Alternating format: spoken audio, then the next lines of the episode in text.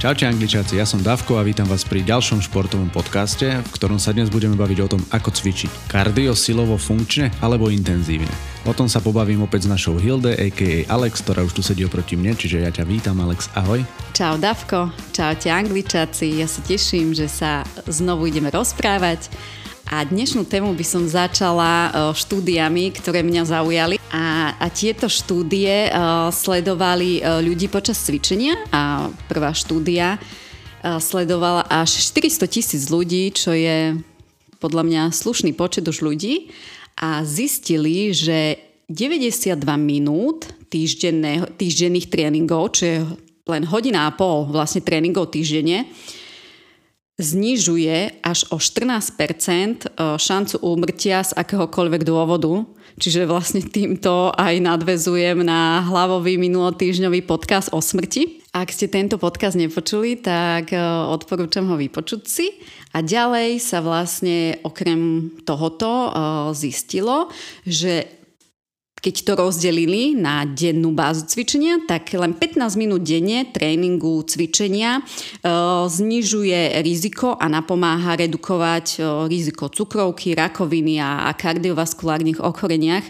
A o tom sa dnes takisto budeme rozprávať. E, ďalší výskum, ktorý bol zaujímavý, zistilo sa ním, že pravidelné tréningy e, označili vedci ako prevenciu proti 35 chronickým ochoreniam a ako liečbu 26 chronických ochorení. Čo na to hovoríš, Davko? Tak toto sú krásne správy na sobotu ráno. A, a ak zaradíme do života primerané dávky tréningov spolu o, samozrejme s dostatkom regenerácie, o ktorej budeme takisto hovoriť v ďalších podcastoch, tak sa stávame odolnejší voči vírusom a baktériám. A práve dnes si povieme, aké tréningy, ako už si spomínal, a ako na to. Myslím si, že to, čo si povedal o tých vírusoch a baktériách, bude veľké lákadlo na tento podcast, pretože je doba covidy, co sa jen tak nevidí. Vírus je všade okolo nás. Ale poďme teda tým témam, o ktorých sa chceme dnes porozprávať. Ako som už v úvode spomínal, budeme sa baviť o tréningoch o kardiotréningu, o silovom tréningu, o funkčnom tréningu a o intenzívnom tréningu. A keďže som povedal ako prvé kardio, tak začneme tým kardiom. A skús prosím ťa v krátkosti porozprávať, čo je ten kardiotréning.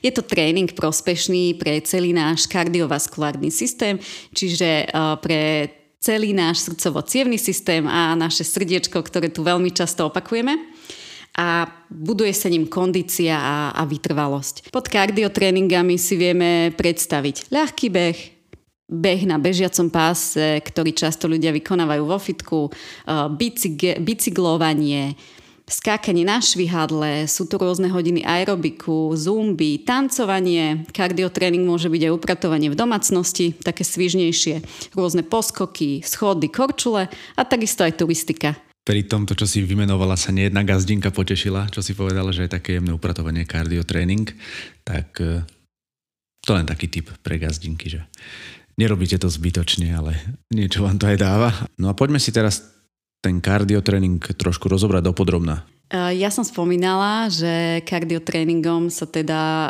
buduje kondícia, preto sa zvykne volať aj kondičný tréning zároveň vytrvalosť, predovšetkým nielen svalová, ale predovšetkým vytrvalosť toho nášho srdiečka.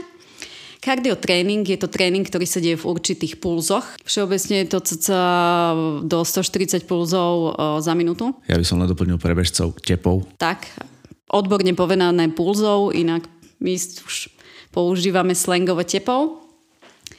A ale to je samozrejme individuálne, ako my máme tú základnú vytrvalosť, ale všeobecne bežíme alebo trénujeme do tých 140 pulzov. Kardioaktivita, tým, že je to do 140 pulzov, znamená, že sa deje v aerobnom režime. Aero, tie aerobiky, také známe. Aero znamená vzduch. A aerobný znamená, že dostáva, naše svaly dostávajú prístup kyslíka. Čiže aerobný režim, telo je okysličené a naše svaly sú pri kardiotréningu okysličené. Pri kardiotréningu vieme spolu komunikovať, alebo mali by sme vedieť spolu komunikovať, či už pri behu, alebo či už pri rôznych skákaniach, alebo na tých hodinách aerobiku, alebo pri tanci. Ako som spomínala, opakujem ešte raz, budujeme s ním kondíciu a základnú vytrvalosť a kardiotréning sa vykonáva plynule, čiže bez prestávok. Čo nám dá takýto kardiotréning v bežnom živote? V bežnom živote je uh, veľkým benefitom kardiotréningu už len to, že budeme menej zadýchaní pri aktivitách, ktoré vykonávame. Ideme po schodoch, kondička nám funguje, menej sa zadýchame, hráme sa s deťmi, dokážeme e, vydržať možno toľko, čo oni. E, pri upratovaní e, vládzeme viacej. Takisto vieme mať vďaka kardiotréningu lepšiu náladu. Tým, že sa posiluje naše srdiečko, tak tým my vlastne zlepšujeme jeho, jeho ekonomiku. To znamená, že srdce vie prepumpovať ten istý objem krvi, ale za oveľa menej tepov, teda tých pulzov, odborne povedané. Čiže my si šetríme srdiečko. Ak má niekto e, fyzicky náročnú prácu, že naozaj mu to kardio funguje a dajme tomu je športovec, mal by mať ešte zvlášť tréning na akože kardio, alebo mu stačí cvičiť len možno bežne, jak v posilke? Áno, toto je to, že nie každý človek úplne potrebuje kardio. Kardio je vhodné uh, pre ľudí, ktorí veľa sedia, ktorí, alebo ktorí sa absolútne nehýbu, ktorí majú kondičku, niekto to povie, že mám kondičku pod bodom razu. Uh, Ďalej pre, pre deti je kardiotréning be, väčšinou bežný, pretože sa prirodzene hýbu. Takisto pre starších ľudí je dôležité, dôležitý. Bolo dokonca zistené, že, ľudia po 50 ktorí vykonávajú kardiotréningy v primerané ich veku, tak vlastne zlepšujú sa im kognitívne funkcie, menej zabúdajú. Aj tam je veľmi dôležitý. A a ľudia, ktorí sú v pohybe, teraz sa dostaneme do toho opaku, že ľudia, ktorí sú v dostatočnom pohybe v práci alebo v domácnosti, tak kardiotréning nepotrebujú. Napríklad takí poštári, čo chodia na bicykloch alebo peši, tak tí majú kardiotréning celý rok, tí, tí práve potrebujú kompenzovať inými tréningami. Čiže no, nemusí kardiotréning vykonávať každý. Toto sme si zhrnuli teda, ktorí ľudia ho potrebujú, ktorí ľudia ho nepotrebujú, ako si spomínala napríklad poštári. A čo by sme ešte mali vedieť o kardiotréningu? Čo je o kardiu známe a predovšetkým toto vie podľa mňa množstvo žien, že ak vykonávame kardio, ak, kardioaktivitu v tých tepoch cca do tých 140, niekto to má do 130, tak telo vlastne v tomto tréningu spaluje tuky. Telo vlastne ide počas týchto aktivít s tukou, nevyužíva zo svalov cukry, ale práve tuky, čiže preto veľa, veľa žien miluje kardiotréningy. A len Zradné to býva v tom, že ženy, že aha, veď ja spalujem tuky, tak robia kardio od nevidím do nevidím 5 krát, 6 krát a neviem koľkokrát týždenne, čo už nie je OK. Čiže áno, kardiotréning uh, spaluje tuky a zároveň tie kalórie sa uh, spalujú len počas tej aktivity. Čiže ja si idem vybehnúť nejakým ľahkým behom v kardiozóne 45 mm, minút a ja spalujem tie tuky alebo kalórie len počas tej aktivity, ale prídem domov a vlastne následne už sa mi mm, nedeje vlastne to spalovanie v tele ako mm, počas iných tréningov, ktorým sa ešte dostaneme.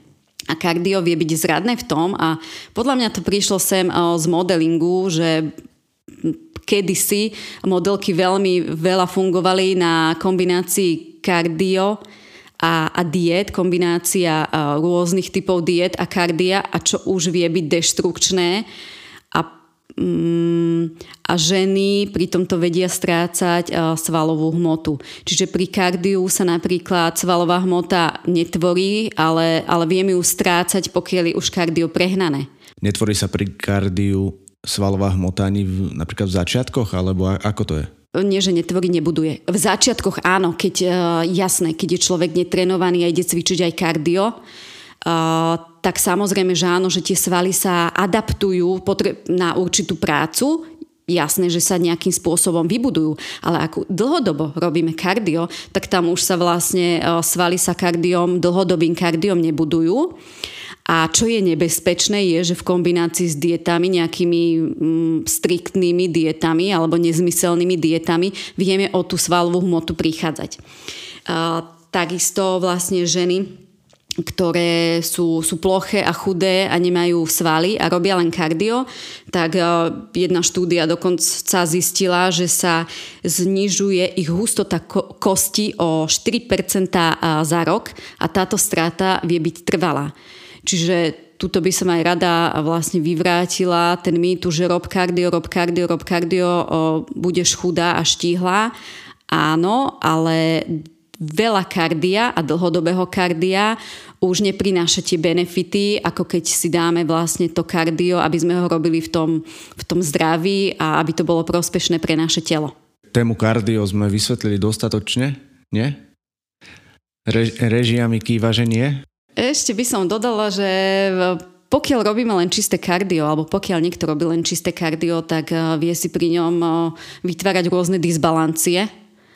A alebo, alebo mať chybné držanie tela. Čo sú disbalancie? Možno nie každý rozumie tomuto slovu.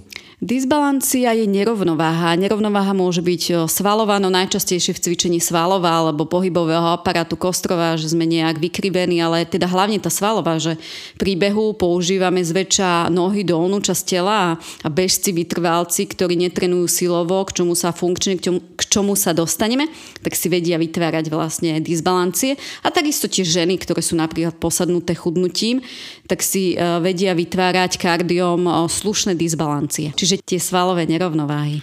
Teraz som si uvedomil, že tým, že ja som hrával 15 rokov futbal, asi už e, viem, prečo ma často boli napríklad e, ľavá strana, ako sú kríže.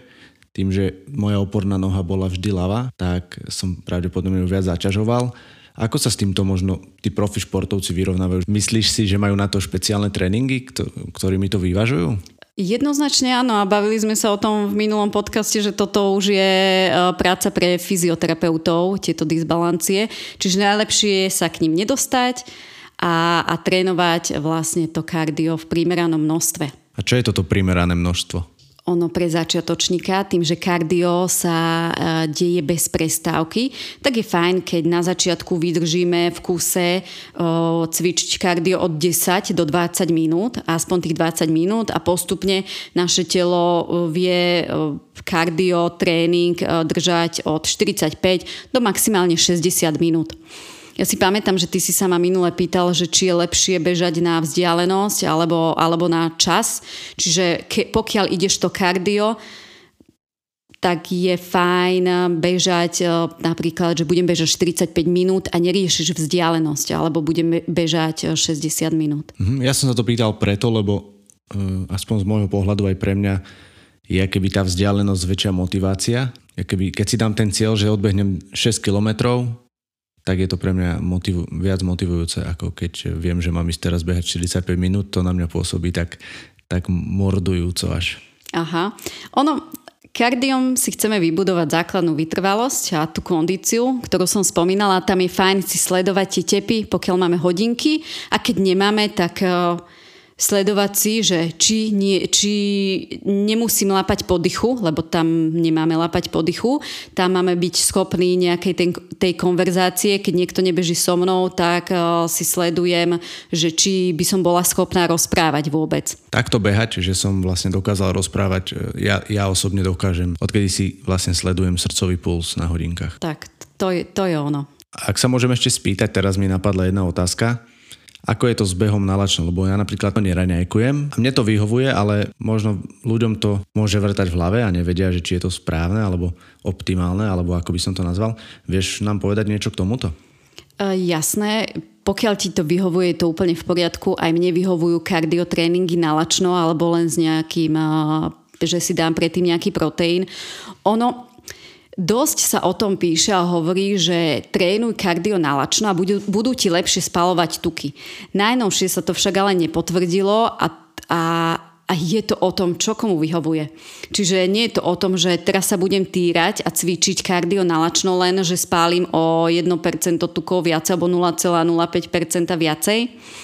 Je to, nie je to potvrdené Čiže čo komu vyhovuje, keď niekomu vyhovuje kardionálačno, je to v poriadku, lebo tam nejdeme do tých vysokých pulzov, čiže je to OK cvičiť ho nálačno, alebo je fajn dať si predtým aspoň nejaký proteín, aby sme nestratili svalovú hmotu, pokiaľ by malo trvať nejak veľmi dlho, lebo zasa keď ideme nálačno, nejaký, alebo by to prešlo do intenzívneho tréningu, to už by nebolo v poriadku. A ja ešte dodám, je fajn za mňa trénovať kardio 2 až 3 krát do týždňa. Ak niekto robí kardio, rôzni vytrvalci, bežci 5 krát do týždňa, možno aj to je v poriadku, pokiaľ človek vykonáva popri kardiu aj ďalšie tréningy, eh, ku ktorým sa dostaneme. Práve počúvaš Angličák podcast. Angličák podcast. Ako by si teda na záver zhrnula toto kardio a prípadne napadlo ti ešte niečo, čo by si doplnila? Takže kardio. Výborné pre naše srdiečko, pre našu kondíciu, cítime sa po ňom lepšie. Doplnila by som to, že je fajn ho vykonávať ráno, aby sme boli nabudení do dňa, lebo kardio nás nezlikviduje. Keď si dáme 20 minút kardia, tak vieme sa cítiť sviežo. Nie je to intenzívny tréning, nemal by to byť intenzívny tréning a záleží, či máme veľa pohybových aktivít v bežnom živote, vtedy stačí nám možno raz do týždňa pridať nejaké kardio.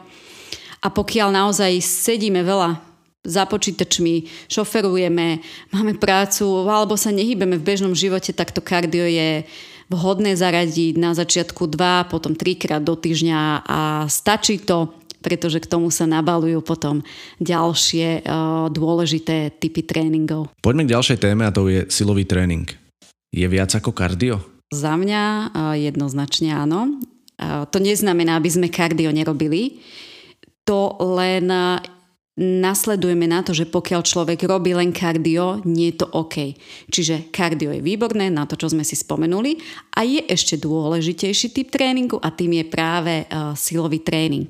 Viem si predstaviť, že veľa ľuďom silový tréning môže evokovať ťažké činky, kulturistov a podobne. Je to tak? Jednoznačne áno. Spomenie sa slovičko silový tréning a ja s tým mám takisto skúsenosti, že ľudia si hneď predstavia uh, tlačenie uh, na bench prese a, a drepovanie s ťažkými váhami. Uh, ženy si hneď predstavia, že budú vyzerať ako kulturistky podľa mňa každá druhá klientka, ktorá za mnou prišla, len aby som nevyzerala uh, veľká, len aby som nevyzerala ako kulturistka a keď som spomenula, že áno, budeme robiť silové tréningy, ale teda ja netrénujem ľudí na strojoch, ani s extra ťažkými váhami, tak, tak boli zrozené.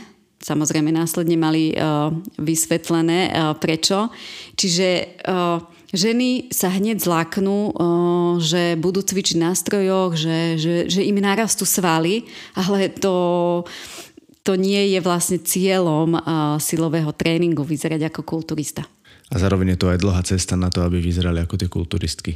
Jednoznačne áno, tam, by, tam potrebujú uh, zdvíhať vlastne minimálne 80% vlastne vlastnej hmotnosti, ťažké váhy, dlhodobo pridávať, čiže s vlastným telom, k čomu sa dopracujeme a, a s nejakými ľahkými váhami, ktoré postupne na, nastavujeme, tak, uh, tak veľký naozaj nebudeme. Prečo by ho mal mať teda taký bežný človek vo svojom tréningovom programe? A teda v čom je prospešný pre naše telo? Uh, pretože si ním budujeme svaly. A toto je opäť, že budujeme si ním svaly, svaly, ale veď budem mať svaly, budem veľká. Toto často chodí um, ženám hlavou. Budujeme si ním svalovú hmotu, ale svalová hmota ešte nemusí vyzerať presne, že budeme opäť ako Rambo.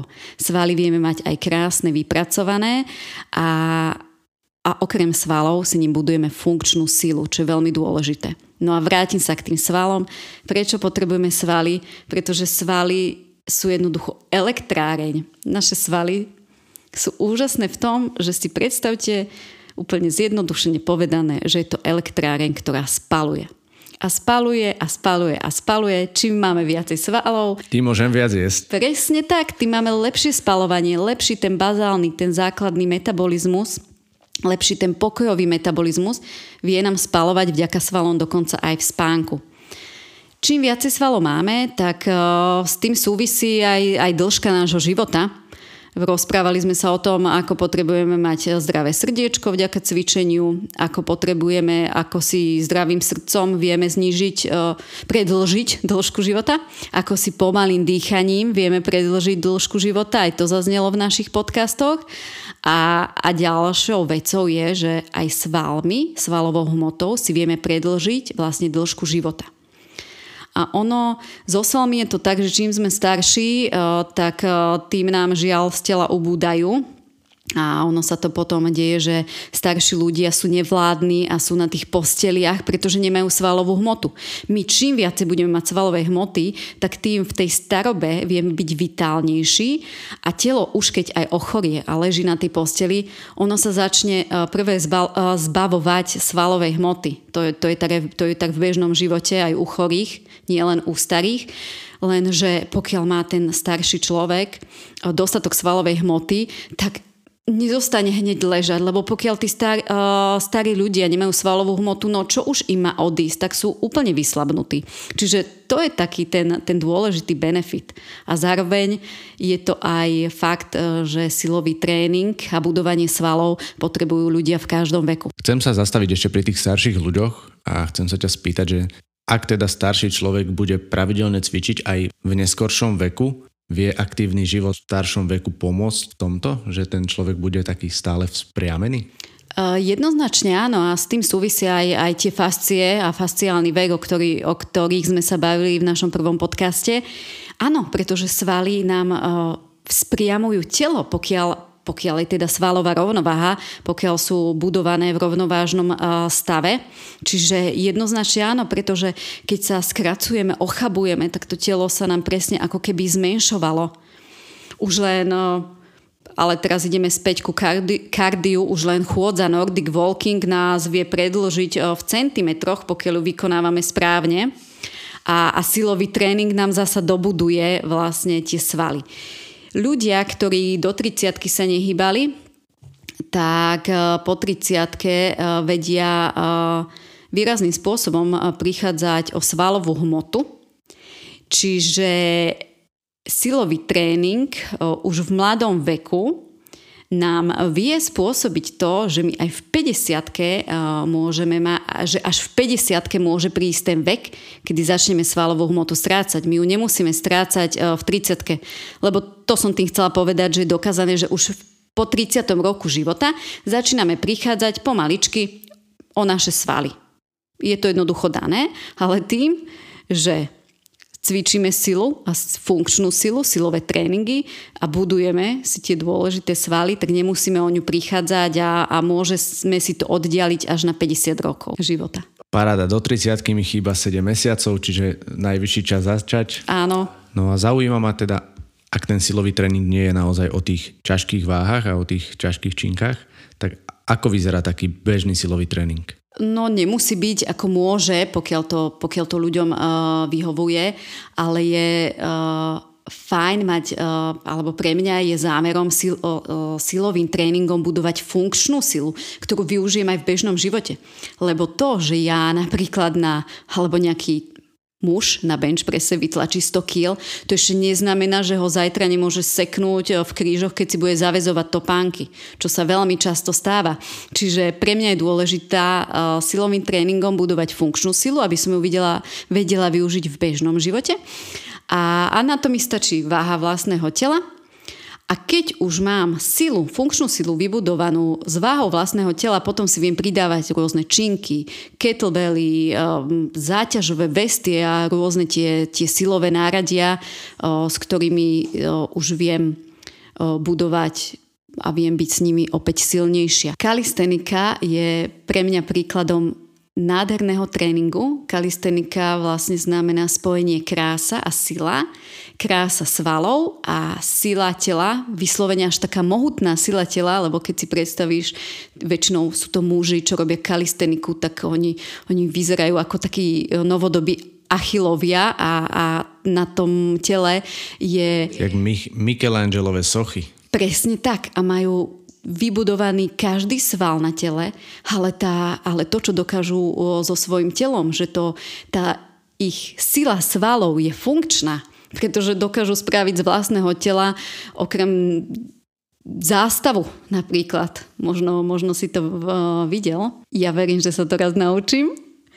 A, a kalistenika, tie základné cviky sú, sú už tie sú náročné a potom prejsť vlastne do, do zhybov a, a tých ťažkých vlastne cvikov, tak to už je umenie u mňa. Áno, aj pre mňa je, je toto až nepochopiteľné, čo, čo tí ľudia, ktorí sa venujú kalistenike, so svojím telom dokážu. Mm, vyzerá to tak ľahko, že presne tak, ako ľahko to vyzerá, tak ťažké je to urobiť pre mňa napríklad, alebo pre človeka, ktorý necvičí. A to je jedna z foriem silového tréningu, ktorou si vieme vybudovať zdravé a funkčné telo pevné. A, a takisto napríklad tréningy so závesným systémom, TRX, kde si vieme krásne silovo zacvičiť, len na základe toho, že my vlastnou váhou, vlastným telom a na základe nášho tela a sklonu si určujeme vlastne, akú váhu vlastného tela budeme ťahať. Áno, k jednotlivým typom tréningov sa určite dostaneme, ale mňa ešte zaujíma, Alek, že v čom je prospešný v bežnom živote silový tréning? Tak ako som to tu spomínala, budujeme si ním funkčnú silu, bežnom živote. Eh, my rodičia hneď vieme, že funkčná sila znamená zdvíhanie dieťaťa, malých detí niekoľkokrát za deň. Eh, nosenie nákupov. Eh, naše babky to poznali, že silovo pracovali na poli a potom niesli bedničku z úrodov a, a hneď aj mali silový tréning alebo a vedeli využiť túto funkč, funkčnú silu dvíhanie bremien. Každý sa stretneme s tým, že potrebujeme v živote niečo zdvihnúť. Takisto silovým tréningom sa vieme pripravovať na preteky. A každý sa môže zamyslieť, že na čo v bežnom živote potrebujem mať silu, teda tú funkčnú silu. Ešte by som dodala, že čo sa prospešnosti nášho tela týka, tak silový tréning nám podporuje aj to naše duševné a mentálne zdravie. Takisto nám zlepšuje kvalitu spánku. Neznamená to, že je OK cvičiť ho pred spaním, ale dlhodobým a pravidelným silovým tréningom sa, sa zlepšuje aj náš spánok. Takisto, keď som povedala, že v kardiotréningu takým nebezpečnými, prehnanými kardiotréningami v kombinácii s dietami, že, že ženám vie ubúdať uh, sva, uh, kostná hmota, tak práve silovými tréningami uh, si vieme zvyšovať našu kostnú hmotu a znižujeme si riziko osteoporózy, čo je vlastne rednutie kostí. Čiže silový tréning je, je skvelý pre naše kosti a potom šlachy, úpony, väzy. A takisto má protizápalové účinky, pretože čím máme viacej svalov, tak tým viacej metabolických procesov tam prebieha a, a opäť sme pri tom našom zdraví. A čo je ešte o ňom dobre vedieť? Ak máme zaradený v tréningoch uh, silový tréning, uh, je fajn, pokiaľ je začiatočník, začať s tou váhou vlastného tela. Uh, váhy a, a činky a záťaž pridávať postupne, pretože to môže byť opäť e, nebezpečné, keď ja sa rozhodnem, že uha, cvičím len kardio a teraz som to počula v podcaste, mala by som zaradiť aj silový tréning a, a nie, že si hneď naložím 10-kilový e, kettlebell a tak ďalej, alebo nejaké ťažké váhy, čiže uh, silový tréning je fajn, ak e, sú nižšie opakovania a, a s dlhšími e, prestávkami medzi sériami, že dáme telu aj vlastne čas e, na regeneráciu. Čiže nepre, nepreháňame to s váhami, pridávame si ich postupne a takisto doprajeme nášmu telu oddych po silovom tréningu alebo aj počas silového tréningu. Ak chceš dopočúvať tento podcast až do konca a chceš si vypočuť množstvo ďalších zaujímavých a hodnotných informácií, Podpor nás formou subscription priamo tu na Spotify. Za každú vašu podporu úprimne ďakujeme.